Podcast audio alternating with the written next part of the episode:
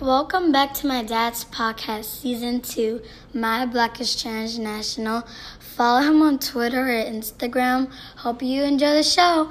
Bye!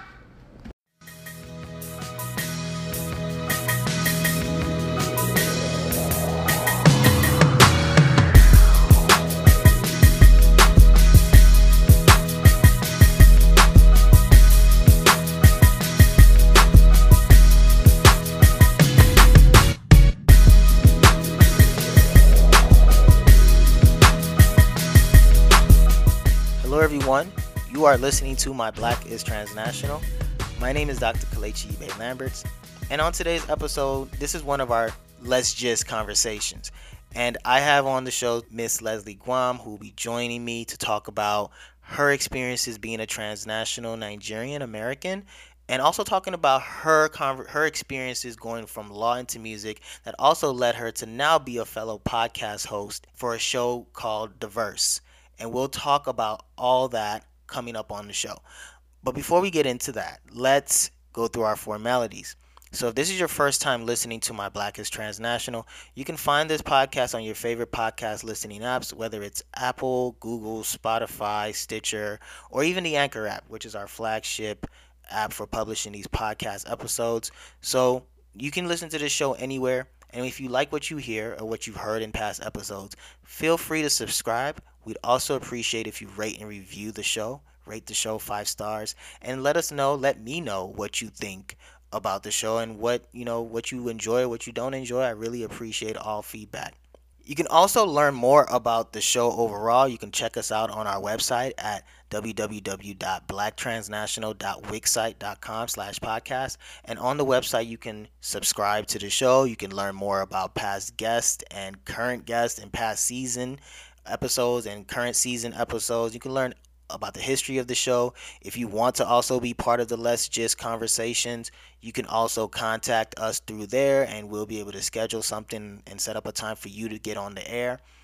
So there are many ways in which you can reach us. And then also we're on Instagram.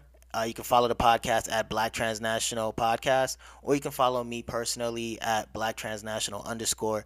We are on Twitter. Um, our tweets need to be better, but we're on Twitter, and it's at MB Transnational. All right. So those are all the many ways that you can contact us and keep up with the show. We do appreciate your listening and your subscription. All right. So as far as the Let's Just conversations, for those who are listening to this for the first time, I usually like to take these conversations and just make it as less academic but more chill and just relaxed and casual as possible. And we have on the show Leslie, who graduated from the University of Illinois, where all great people come from, in Urbana Champaign. And uh, she's currently in Los Angeles um, getting her MBA at UCLA, but also working um, in the music industry. She actually was a lawyer in Chicago before she moved to LA. And she talks about her experiences going from law to music and how she stumbled upon being a co-host for a really dope podcast called The Verse, where they talk about hip hop, R&B, and just all types of music and how it makes us feel and what it you know how it transitions from era to era so we get a little bit of a I got a little bit of a sample of that in our in my conversation with Leslie. We get to talk about her experience going up, growing up, not going up, but going up too, but growing up and going up. We talk about what inspired her to go from music to law. We talk about her experiences as a young black woman growing up and her cultural influences and, and why she loves black culture so much and, then we also get to sample a little bit of the, the, the music conversations that she typically has on the verse. We talk a little bit about hip hop and R and B and neo soul. So you get to hear me be a little bit more relaxed and loose and, and just more more chilled and goofy. I, you see a little bit of that side of me as well. So I do hope you enjoy the conversation that we had as much as I did. So I'll stop talking now as far as rambling and let you all listen to the conversation I had with Ms. Leslie Guam. I hope you all enjoy. Here we go. Hello, everyone. Welcome to my Black is Transnational. Today we're having our Let's Just episode again, and today I have on a guest, special guest on the show, another fellow podcast host, Ms. Leslie Guam, who is calling, who I'm calling all the way from California, but always Chi Town, Illinois repping, and um, you know, we're here to talk. What's going on, sis? How you doing? I'm great. Very blessed this Thanksgiving week. How are you? I'm good. I'm tired, but I'm good. It's uh Oh yeah, just- that time difference is yeah, real. The time difference is real. You know, just finishing up with school and and like we're like heading towards the end of the semester, so lots of grading, lots of just dealing with 18 year olds who's still trying to figure out life and got all these shenanigans going on that you got to try to guide them through it, you know, their academic journey. So that's exhausting. But other than that, we're blessed and can't complain at all, man. How's the MBA life treating you? Well, let me. I'm I'm I'm, I'm burying the lead already. I want to go and allow you some time to, to, to introduce yourself, but you know, I'll digress and let you kind of just introduce yourself to our listeners real quick. Sure. So as you mentioned, I'm a fellow podcaster. I'm also a fellow Illini, which is how we met. Yes. Um, so originally from Chicagoland suburbs, went to law school after graduating from University of Illinois. Practiced law for about three years, and then I decided that this is not for me. I've always wanted to work in entertainment, so I moved to LA after being accepted to UCLA's MBA program. Been here for a year and a half. Um, been working in the industry in various internships and whatnot ever since. And I also have a music podcast called The Verse, uh, where we discuss trends in hip hop music. And we tend to be stuck in the 90s, so we're trying to get back to current stuff. Those are good days, times, but, uh, though. yeah, Those are good times, though. The '90s. It's hard to get out of the '90s because it's the golden age it's the golden age for every genre. yo it's the golden age and I, I and and we're gonna i'm definitely going to touch on this with you um but first we're gonna talk a little bit about one just your your experience because i got a couple of questions i want to ask you because i think you mentioned before on a bio that guam is nigerian right so i want to talk about i want to talk about your black culture and your transnational experiences then i want to talk about this whole law school thing because uh, you know, especially with having African parents, I'm curious to see like what that journey, how that journey was received. I want to know about that too. But um, but first and foremost, yeah, like, so what's your cultural background? I know you have some Nigerian in you, but is it fully Nigerian or no?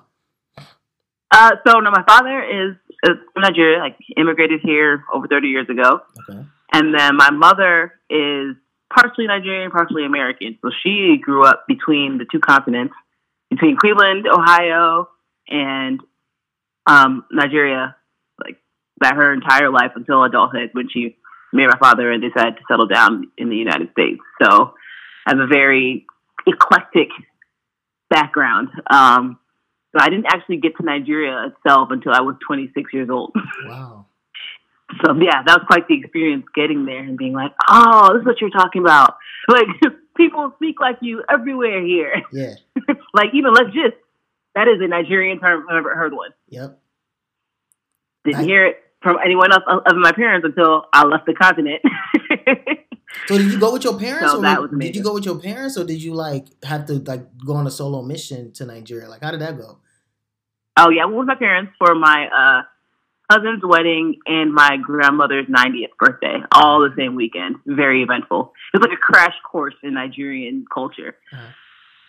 Now, do you All I know- know nobody parties like Nigerians. Oh no, no, we're untouchable. There's there are very there are very few that can they can they can match us, but they can't beat us. like on the turn Right, exactly. you can match the energy, but you can't beat us. So now it's curious, right? Like so your mom you said your mom is half Nigerian, half American, and your Yeah. dad is full Nigerian, full first generation immigrant.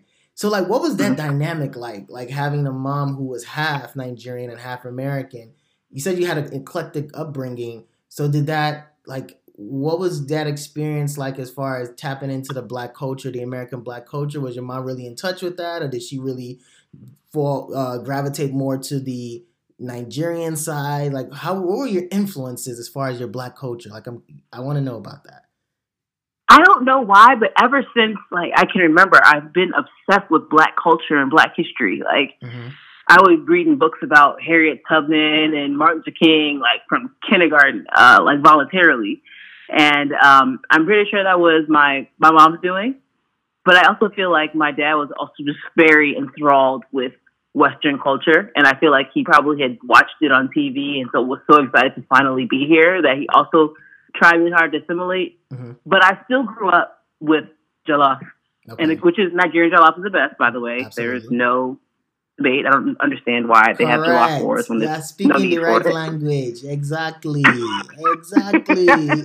You know how to you know how to do an interview. Yeah. Ah, you, are speaking very well, my sister. Come on, talk to us, John. To Right. us. So I grew up with the best jollof. I grew up with, you know, plantain and then everything. And then, you know, I would hear my father speaking like pidgin on the phone to his friends and family members and things like that. But I mean, my name is Leslie. so there's, there's thing, that thing too. I mean, I have a, my Nigerian name is Ada because I'm the oldest, but, uh, you know, I go by Leslie. So, I mean, let's say like eclectic. I grew up with Whitney Houston blasting, but also Salah Mhm. you know, so it's like a, a nice culture clash. And I say clash because there are things that, you know, going to school and things like sleepovers, since when? Oh yeah. Oh yeah. or like even staying out past, I don't know, 10 as Nigerian woman. Oh, Since when? For where?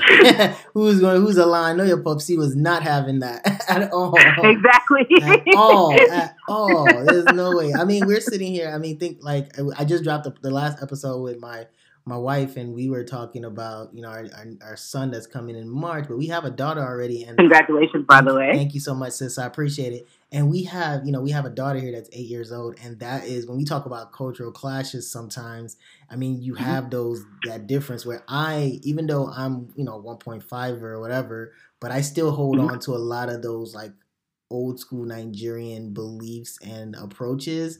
So there's certain things that I'm very strict about, where compared to like my wife, and she's a little bit more open and understanding and that's the the American at least that's what I charge it to. That's what I charge it to. Yeah. It's- it, it may not necessarily be American, but that's what I blame it on. But but um, you know, so no, it is. I mean, there's certain things like like going to school dances. Like my dad, he wasn't against it, but he just didn't understand it. He's Right. like, why? but my mom was very encouraging. Like, I understand it's part of your social experience. You need to do these things, and I think that's because she grew up in America. I went to high school in the United States, exactly. so she knew what it was like. So I get that. But it also things like to me. I feel like it's a cardinal sin to walk in someone's house and not properly greet them. Of course. right? You're so. I mean, you sound so blended because I know you're you're the same person who probably like went to those dances, but you also had that experience of a father saying like, "Is that what I sent you to school for?" Like, you know, like, "Is that what I sent you to school for?" I didn't send you for that at all. So, like, why are you going to a dance? Is that what I'm dancing for? You can't dance at a party. And then it turned into it turned into a long story about home Mhm. and When I was your age, when I was your age, was I dancing? I was reading my book. like, oh god, Ah, I feel like we've all had that, and I, so I, it's like it's it's so interesting to just hear from someone who has that blended experience, and you know you you've grown all the way up to adulthood, and you you've and you, you went to Nigeria at 26. Like, what was holding them back? Like, you just was it they just didn't want to go? Like, why so late? I guess in this situation, most people consider it late, I guess, but not really. Yeah, I know, and I I don't know. I really feel like my dad got wrapped up in work and things even he didn't even go that often himself. It wasn't mm-hmm. like he was going and leaving us behind. He probably went about four times before Mhm. without us, so that's not a lot from zero to twenty six. So I think he just really got wrapped up in what he was doing in the states. So then when he went back with us, he started going more and more often, and I think he's been back every year since. Okay. So I think when you get older, you just realize what matters to you. You know. Yeah, yeah, yeah, yeah. And your mom, was she was she an avid like advocate for traveling, or was she just like it's whatever? like, Yeah, yeah. She was like, you know, they should go, they should go. But I also have a sister who um has a disability, so it's not as easy to get around right. with her as well. So you have to factor that that thing in. But um, as I was back, circling back to the uh, shared experience of Nigerian first generation Nigerian American people. Um, I was talking to an executive at um, Endeavor, the talent agency, Mhm. who is also Nigerian. And I recognize, I saw his last name. and I asked him where he's from. He told me he's Nigerian. And I said as well. And then we ended up having a 10 minute conversation about like the years we spent disappointing our parents, seeking careers in media. I was like, it's such an immediate bonding experience. yes. Yes, it is, and it's you know it's you know it's so interesting. I'll I'll get, I'll be very transparent in full disclosure, just because you know mm-hmm. for the sake of it. So it's interesting because I'm, I'm, sure you you've heard of this the, the other podcast um, called uh, Jesus and Jollof. Oh yes, of course, Luvvie right. and uh, yeah, Luvvie. and Jesus and Jollof was the. I'm gonna give you context before I get into my main point. Jesus and Jollof mm-hmm. was the was the podcast that inspired me to start this podcast, and it was out of sheer anger because, it was, because yo, it was. I'm not gonna lie. I remember listening to it with my wife. We were in Orlando at the time before we moved up to New York, and they were saying all the things that I've been preaching about in my research and stuff. But they had put it on podcast. And I was like, they mm-hmm. are stealing my shit. Like I was like, they, like they did an episode called "Immigrant of the New Cool," which really like mm-hmm. hits, it really centered around everything that I've been wanting to plan this podcast around. And I was just like, yo, like, they, but they did it. So the first person to the finish line is the person who wins. Is my mindset. But I was yep. like, they got it, fine, whatever. I'm hating, you know. But but in that episode, in that episode, um, I think it was Yvonne. Yvonne was the, the one that mentioned something along the lines of like her being in LA and seeing somebody else who was a creative and was like, "Oh, you're Nigerian," and they were like, "Oh, so how the parents take it?" They were disappointed, and, they, just get to this whole conversation about how their parents were disappointed in the careers they chose and the life that they lead is not the right one. And I'm just dying that you just brought up that same type of con uh, experience. Yep, it's so universal. Yo. So like, so how? So then that helps me transition. Then like, how did the folks take it? Like, you were a lawyer. I'm sure you. That's like the big four for us uh, African parents. Like, you're a doctor, you're a lawyer, and engineer, and mm-hmm. you know. So like, you were doing that for a while, and then you said you just wasn't feeling it, and you decided to go to L.A. Like, what what was that like? What inspired that, and, and then also, how did your parents like handle that? So I moved to LA because I've always wanted to work in music or even the greater entertainment industry, and love Chicago, but it's not there mm-hmm. like it is in LA. Um, so that's why I chose LA. My parents were actually fine with MBA because they, in their minds, they put together like, oh, you get this MBA, you can become a hotshot corporate attorney. Mm-hmm. Because I was doing disability law before, which isn't really as high powered as right, like a corporate attorney. So they were thinking like, oh, that's what you're gonna do. So when I came home over break, talking about I'm working at Universal Music Group, they were like, excuse me. like, so what about security? I was like, oh, music's been around for a long time. it's gonna be around and there was a long back and forth. And then I was like, you'll understand like sooner or later. And they're coming around. they still haven't came around yet. They're, they're, they're coming around. They're taking it's, their time. yes, exactly. It helps that my most recent job was a uh, business and legal affairs position. So okay. like, oh, okay, Okay, so we can still say you're doing well. right, right, right. So they can still go and tell their people that hey, my daughter is doing well. Ada is doing well. you read law. oh, okay. So, so for you though, you just want. So you've always wanted to be in music. So, like, what are you currently doing now in music? Like, what is your exact passion, or what do you even aspire to do with that? I am. Um, well, I'm currently working at a label um, in their business and legal affairs department, but I would love to really move more into like the audio space and like audio meaning podcasting mm-hmm. um, and like audio development. So helping find new talent and really align them with the right producers or even like sponsors. Um, to really get those like synergies going. Um, so that's why I feel like my MBA can be really useful for that. Oh, really as cool. well as you know host and I love podcasting. Yeah, and particularly about music. And and and we're you know we're definitely gonna talk about that because but before we talk about that, there was something I forgot to bring up because and I and I would be remiss if I didn't bring it up for the sake of the podcast listeners. Um, mm-hmm. what was your experience? I'm taking it back to your blended experience, your blended eclectic experience. What was your experience being born from uh, with parents who were half Nigerian American, full Nigerian? What was your experience like connecting with those who were full Nigerian kids or those who were like African American? Like, did you notice the difference, the this the tension because you were so immersed in Black culture? Did you still really start to understand the differences across groups in Black communities, or were you just like, whatever? I'm I'm Black, I'm proud. Like, what was your experience really identifying these different groups when you were figuring yourself out? Yeah, I mean that's a great question because it was just so it was it was tough because I my black friends, like I totally get it. Like, you know, I've been reading about your history forever. That's partially who I am. I love of Park too. But also like there's certain things that are just cultural nuances that you'll never understand, right? Like certain things like even in adulthood, like I was talking to a friend about an issue with my parents, like, well, just tell your parents to stop. And I'm like, what? Where? What? Is that so? Right.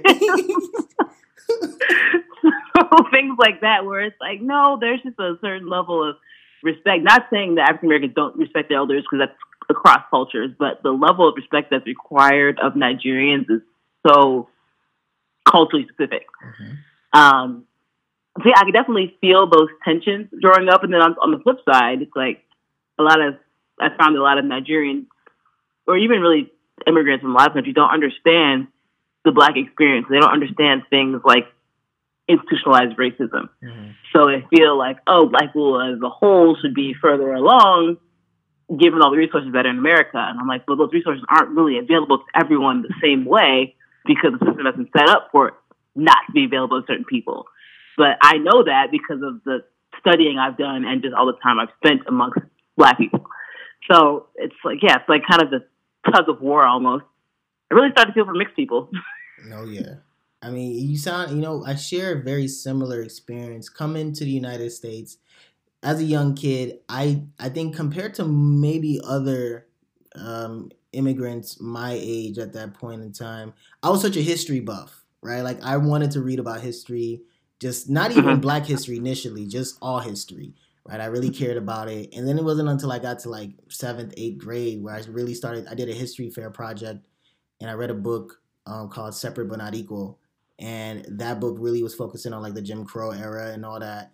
And then uh-huh. it really started to dawn on me, right? Like I started really focusing on Brown versus Board of Education. I did a project on that. And when I started to really uh-huh. immerse myself on that, that's when I was like, yo, like this, you know, you know how back in, in grade school they were giving us these big old textbooks we would read and it was just just uh, just just obnoxiously big and you had all these different historical yeah. facts, but it was all like white stuff.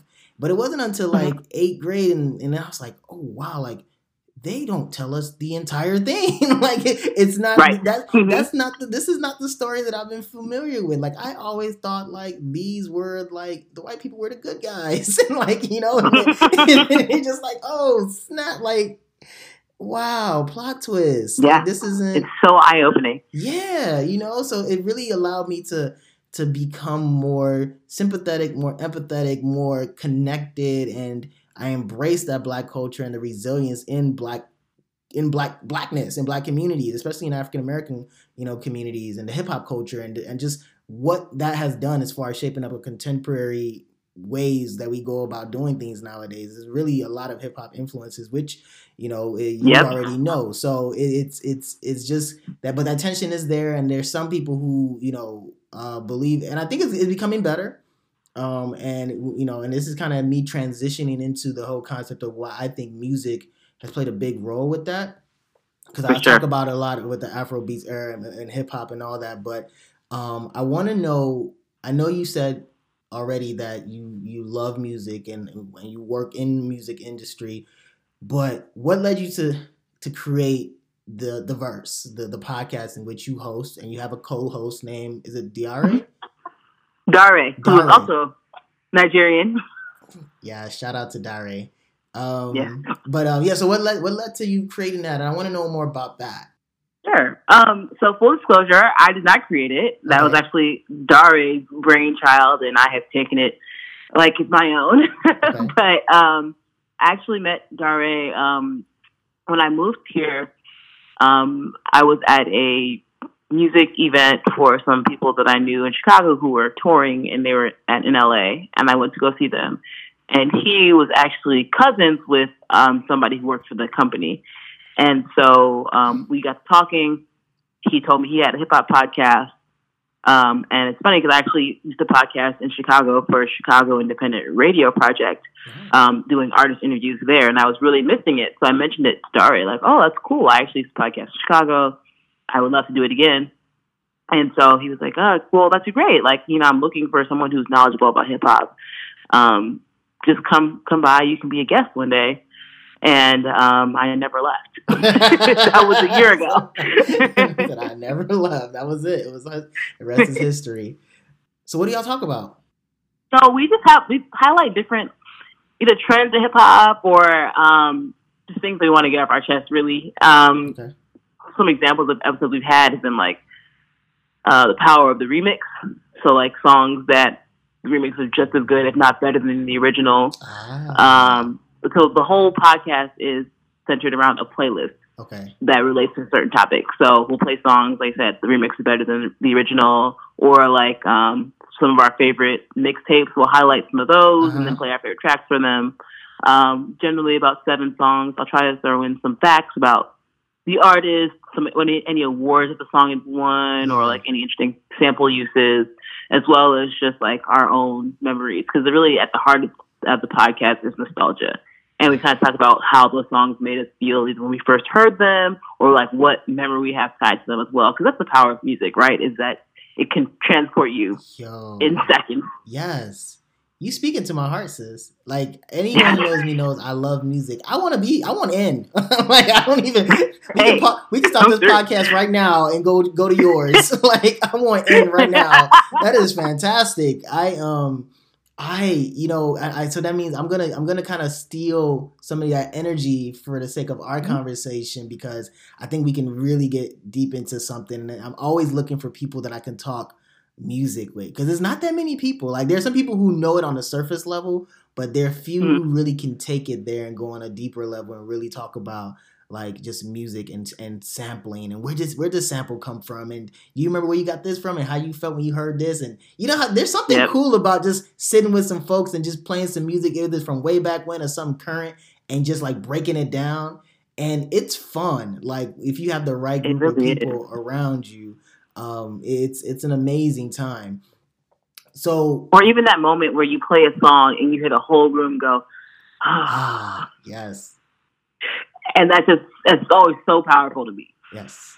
You know, when they pass you the aux cord and you know what to do with it, I'm telling you, mm-hmm. it's, it's a real thing. You know what's funny? I'm gonna have to I have to go back. So there was a post. I don't know if one of our, you know, uh, for those who are listening, we have a mutual friend, uh, April, and uh, and um, so I saw a post, and I think they referred to you, and it and it spoke to me because what I learned, especially when I was in LA for that, uh, for the summer, right? what really ticks me is people who can't transition well in the club. And I remember we I remember we had a we had a mutual connection about that. And I realized at first I used to think I was the only one. Like yo, I used to think I was the only petty petty Murphy over there because I have because I have I I I tend to have uh I like to kind of like DJ on the side. I'm not I'm not no big DJ, but I'm working on it. You know what I mean? So like I like putting music together. You feel me? And I'm very key on being able to have good blend transitions. And yo, when I was yeah. in LA, I don't know, like I wasn't feeling what I heard. So it was T rash. Like I was upset. It was so abrupt. Like I'm like, you're just playing your playlist, right? Like you you Spotify the hell out of me. What what is right. this? like like why why can't you find the right beat per minute and blend it in or just match it? match it properly yeah. and blend it. Yeah, and it's like the DJs who really do that well out here are transplants. Ah, uh, they from another they from another city. Like Yeah, exactly. I'm like, what is it? I don't understand. But yeah, April is so sick of me because I say that every time we go somewhere, like, wow, that was trash. It was like I was sitting there, and I know Candace and then they were just looking at me, roll my eyes, like, I can't get jiggy to this. I can't jiggy. I know. I know. Now I'm thrown off. The vibe is gone. The vibe is gone.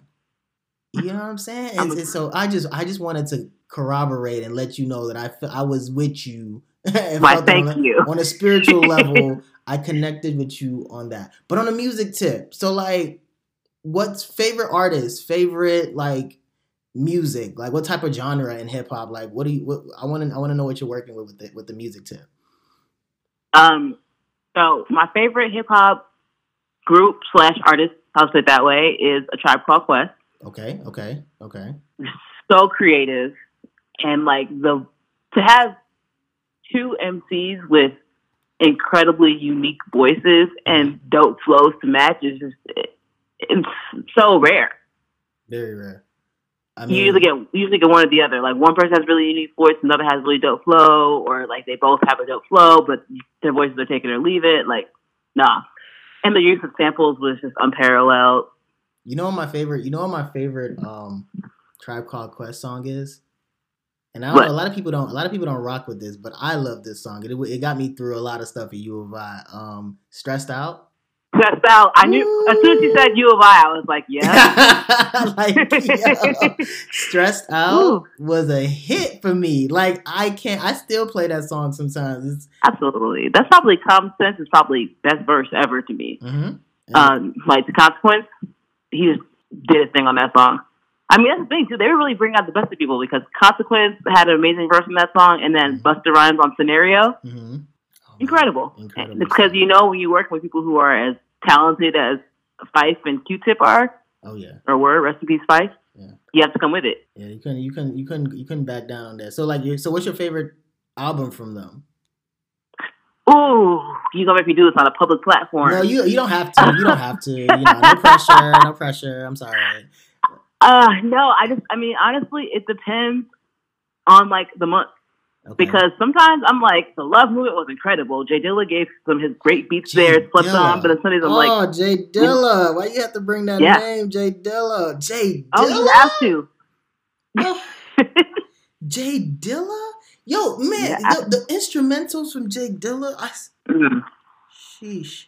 I'm sorry. Without Dilla, I mean, we don't get the best of the roots that we did get. We don't get the best of D'Angelo as we You got. Like he was the center of that either. whole just- come on. Soulquarian. Oh my God, J Dilla, R.I.P. He he really No. was a huge, huge part of that neo soul groovy. Absolutely. movement. Oh my God. Yeah, the Soulquarians. He was right at the center of it. Yeah. Dwele, all them peoples that came Mhm. that, during that era, they just the, the J Dilla movement was huge. Oh man, you just I yeah yeah that that's that's deep. That's real. Yeah. That's real. That's real. Then, yeah, I love all of that. And then even like uh, Little Brother, Yeah, Also here Slum group. Village. particularly Phonte. I've always said Phonte is the most talented man in music to me. I haven't really known too much about Little Brother. I know I've kind of rocked with Slum Village, but not enough Little Brother. hmm Yeah, Very similar sounds, Yeah. but uh, you know, Little Brother, they're from North Carolina, so they're kind of country. yeah. um, but Phonte is just like an amazing singer and rapper, and the fact that he could do Little Brother and Foreign Exchange, Foreign exchange. You know, I got incredible. put, I got put onto them. Um, they're really good. They they just dropped they dropped a song called um Better. Uh, Mhm. and with uh with Eric Roberson. Oh, ooh, I love You Eric know Roberson. talking? Yeah. Oh my God, Eric Roberson. Why does he not get enough credit? Like, why is he so underrated? Uh, Is I just- don't know, Eric but he, he's been at it forever. He's been at it since the nineties. he's been doing it for a minute.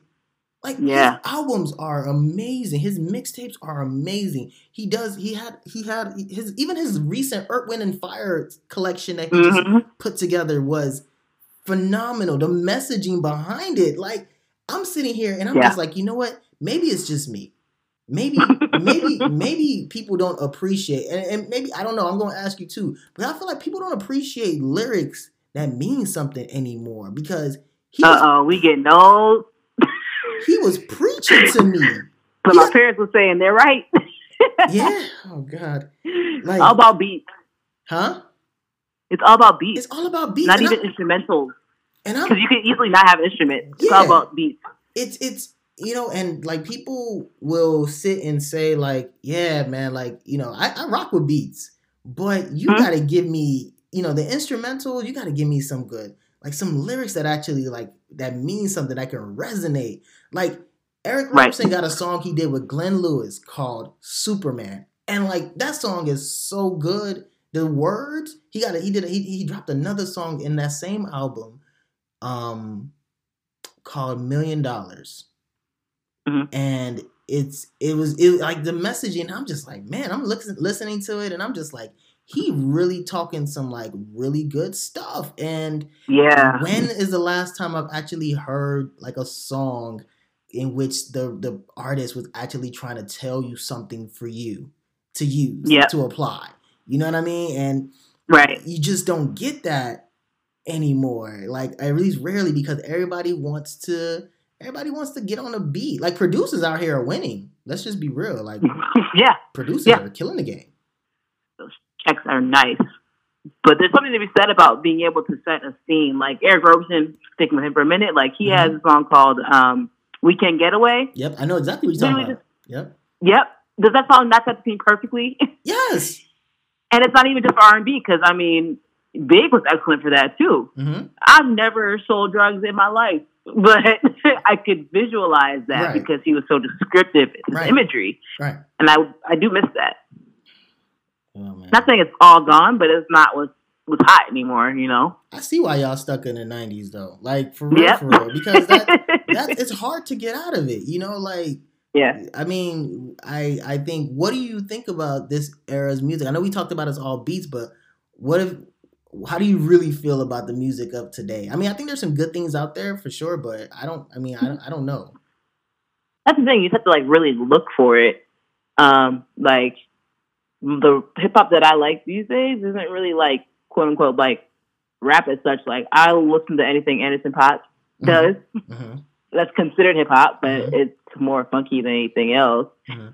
Um, I've been really on R and B lately because. I feel like that's starting to come back. For for a long time, I think R and B was taking the hip hop soul They thing a little too to. far and going too far into hip hop Yeah. and being more rappers than singers. Um, but I think R and B is making a comeback. So like, I'm actually I really like Jacquees' new album.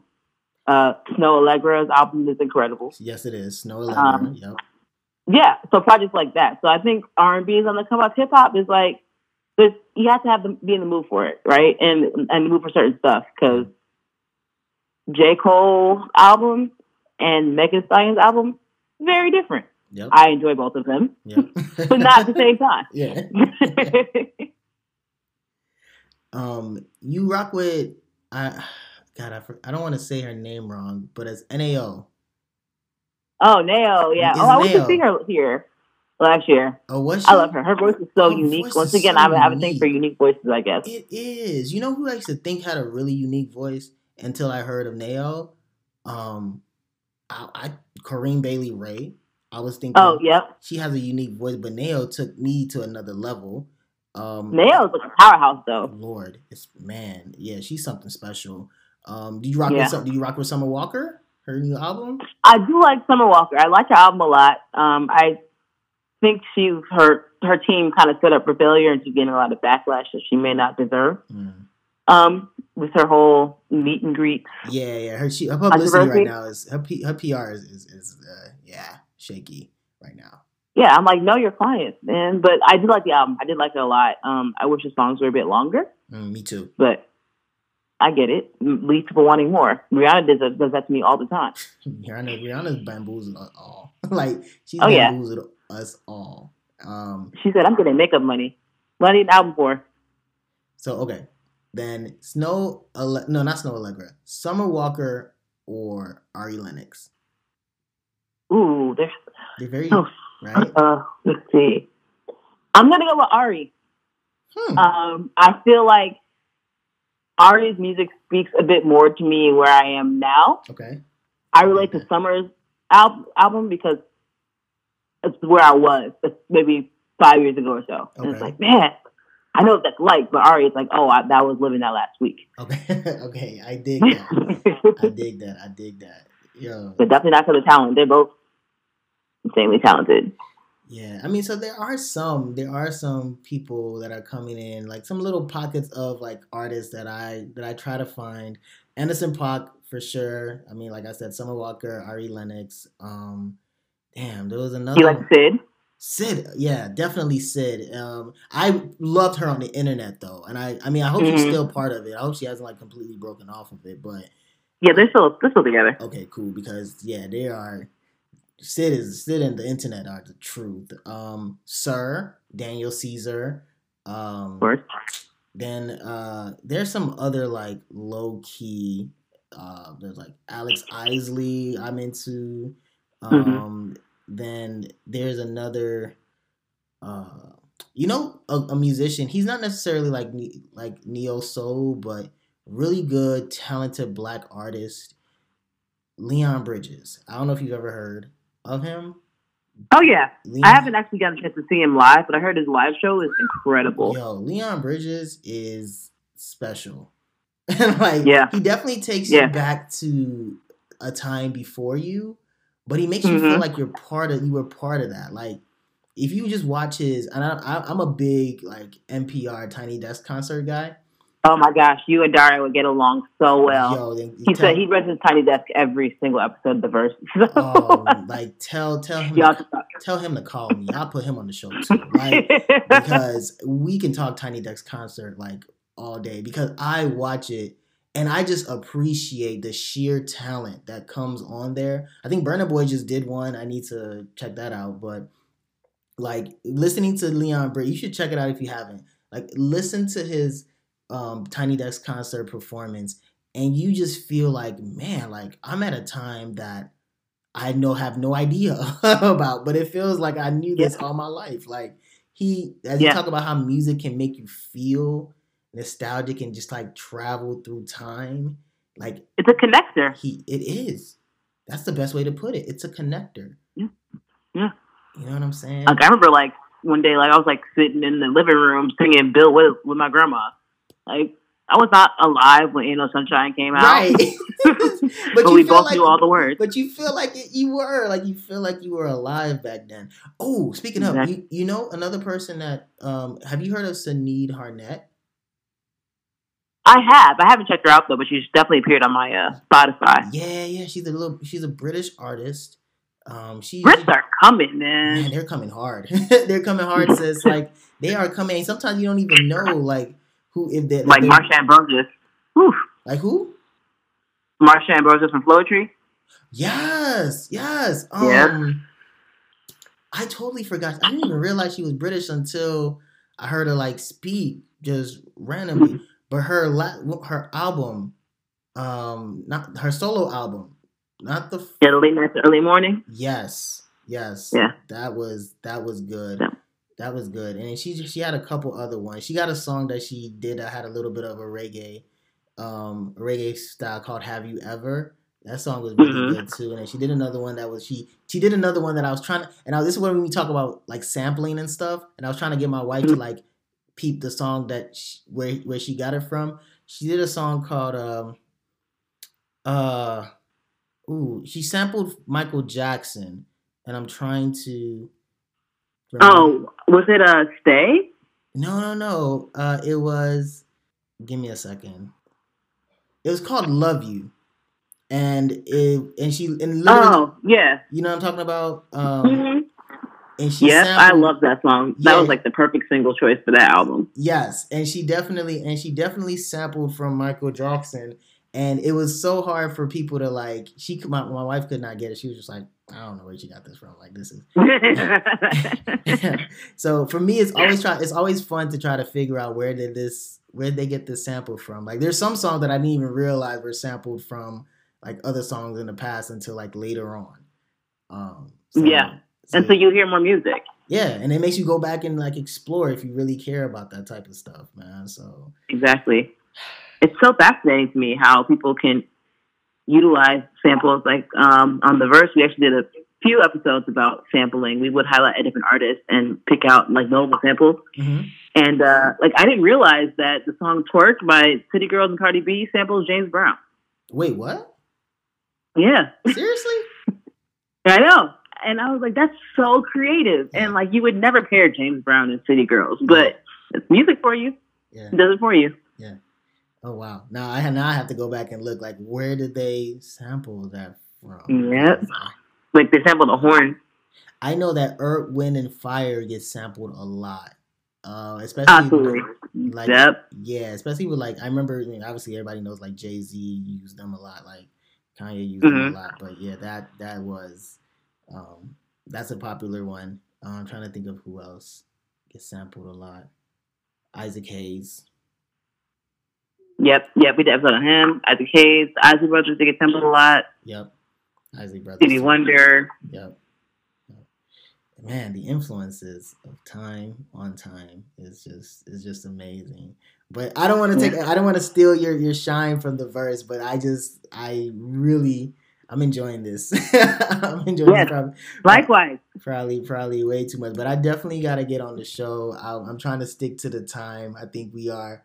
We definitely have hit the 40 minute mark, which is fine. Which is fine. Like I said, I normally like if the conversation is flowing, is flowing. Is there anything before we start wrapping up? Is there anything else that that you're passionate about that you want to share with our audience? Do you want to let them know a little bit more about your show, your experiences? What's up? Hmm. Um, I guess something about like respecting Black culture. I feel like that's not that's becoming more movement now, but I feel like we need to be better about calling out appropriation mm. or just incorrect facts. And I say that because I was on Twitter today, actually, okay. and this uh, one woman who was not black uh, tweeted about how Drake normalized like singing in hip hop music. And I'm like, nah. like that's so incorrect. And as a woman in hip hop, you should know better. And as a non-black person hip hop, for real, you should know better. Right. Um, and so, I mean, and that's just erases people like Nelly, exactly, Ja Ja Rule, Rule. uh, Phonte, who I mentioned, even LL Cool J, who wasn't necessarily singing, but he was making softer records, Mhm. right? Like I Need Love, which is a song that is so mushy and I don't like it, but I appreciate the sentiment. uh, was like they, you weren't hearing things like that, you know, back then. So um, I feel like making sure that we don't let people rewrite our history Yeah. is very important. So don't be afraid to check somebody is what I'm getting at, basically. I mean, you're right. That's that's big facts because I think, um, you know, I think sometimes, especially with people really being heavily dependent on what's on social media compared Mhm. to actually going back and just looking up the info themselves and they would learn that a lot of these things that is being shared aren't always 100% accurate um, if Right. not most times aren't um, because that's a very very very easy way for black culture to be not just like disrespected but they can be it can be contaminated and you have to try to protect it at all cost especially Absolutely. especially the music you know like like, you know not to get too deep but you you try your very best not to contaminate black music because I mean, he, as for those who really know what music did for black people back then and now, it got people through things. You know what I mean? And Mhm. you can't then go and try to start taking credit or trying to be a vulture and try to, you know, misinform people about the impact of, you know, hip hop culture and what it's done for black music overall. Like you can't do that. Like that's not real. Right. Exactly. I mean, it's happened before, right? Like we saw, we've seen with the way Elvis was credited as being a king of rock and roll. I'm like, oh, you gonna act like Little Richard wasn't there the whole time? Mm-hmm. And yeah, like people forget that they've been stealing for for years. Yes, Yeah, like, exactly. So what, what do you think about Afro beats? Are you big on it? You know, no? I like Afrobeats, but it's I'm honestly I honestly have more of a passive relationship with Afrobeats. People assume because I'm Nigerian that I'm like an Afrobeats expert. Right, right, right. um, and and I guess everything I said about appropriation ap- applies, right? Because it's Afrobeats is becoming more mainstream, but I need like Nigerian artists to get their due. I need you know artists who are actually from the continent to get their proper credit. Mhm. Which is why I really appreciated Beyonce, you know, bringing everybody with her for the Lion King Yeah, not soundtrack. that was big. that was huge for that was huge for the movement. That was huge for the movement. It was. Because Um, but now- yeah, I'm like, I'm there's like I like songs here and there, but I'm not necessarily an expert in it. Uh-huh. Um, I do like the collaborations that are coming about for sure. yeah, Um, and I appreciate Burna Boy because not only did he have a dope album, but he also made it a history lesson. yeah. Which, as you can tell, I'm passionate about that. that was huge. That was huge. And I mean, I think I have to go back to. I mean, Burna Boy. We, you know, I kind of mentioned it a while back that Burna Boy was on the up and up, and then um, in the, in the first season of this podcast, and then I also was um with with, with Afro beats. I think with Beyonce. I mean, Drake tried. let me let me go back Yeah. and mention that Drake tried He really put. did. He was bringing up some of these artists because he was really getting big with Wizkid and all that. So Drake tried to open doors, but you we understand the magnitude of Beyonce doing something compared to Drake. Like not to say Drake ain't up there, but we know the influence and the gravitas of Beyonce. And for Beyonce Right. to do that, like to bring in all these African, you know, these artists, you know, from the continent and put them on Tiwa Savage, Kid, like Mr. Eazi, like putting all these Mhm. people on. I mean, now they're doing collabs everywhere. So we can't Yeah. sit and pretend like that wasn't a big move because I mean, Mr. Eazi just did a song with with Lil Baby and and uh, Mhm. and and then uh somebody Burna Boy did a song with Ty Dolla Sign and he's doing songs with Jorja Smith and he's doing songs with all these other people now. Tiwa Savage is doing songs with Omarion. I mean, they are so they they're the collab is is now more frequent and it's becoming part of the black music culture and you can say appropriation of some sorts you know but like people are now feeling like it's okay to do music with an african artist and it's gonna be a hit you know and he played on the radio And I love it. It's about time because that tension between Black Americans and you know first generation Africans is just it's been going on for too long. So again, music as a bridge. Yeah. If this is happening on this level, maybe it can trickle down. That's a hundred percent fact, sis. Um, so, and I think that's a good note in which we can end it. But this was fun. Like, a lot of fun. this was. Thank you so much for having me. Yes, we just gisted for a good forty-eight minutes, like straight heat. I hope our listeners enjoyed it. But um, yes, Yeah. uh, Leslie, thank you so much for jumping on the show for gisting with me. Do you have a, uh social media account or a media account for the podcast that you want to share with our listeners so they can stay in contact with you or even be able to listen and subscribe to your show? Yes, sure. So we are mostly active on Instagram um, at Versecast. And um, you can find us on any platform other than SoundCloud. So Spotify, Stitcher, Apple. Uh, type in the verse. Okay. All right. And please don't forget to add me on the show. Just put me on your queue list or your guest list, whatever I need to do. I'm We'll trying to brainstorm topics that you want to talk about, and we will make it happen. Let me know. I'm down. I'm down for whatever, man. But thank you so much for joining the show. I really appreciate your time all the way in Cali, taking the time to sit on your couch and just rap with me about everything that you're about. And I know that our listeners are going to enjoy it. Um, I wish you a blessed day or night Thank or you. whatever time it is because of the time zone. I'm tired. but um, have a good one. And thank you so much for joining my Black is Transnational. Thank you. You too.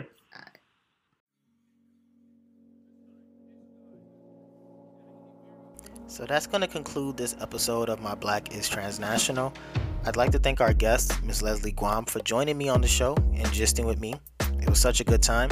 If you'd like to learn more about the show, or you want to actually be a guest on the Let's Gist episode, you can find out more about us by going on our website at www.blacktransnational.wixsite.com slash podcast. You can also follow the podcast on Instagram at Black Transnational Podcast. And you can also follow my personal account on Instagram at Black Transnational underscore. We're also on Twitter at MB Transnational. So I thank you all for listening, and I'll be signing off for now. Until next time, my name is Dr. Kalechi Bay Lamberts. My Black is Transnational, and I hope by the end of this, yours will be too. Peace.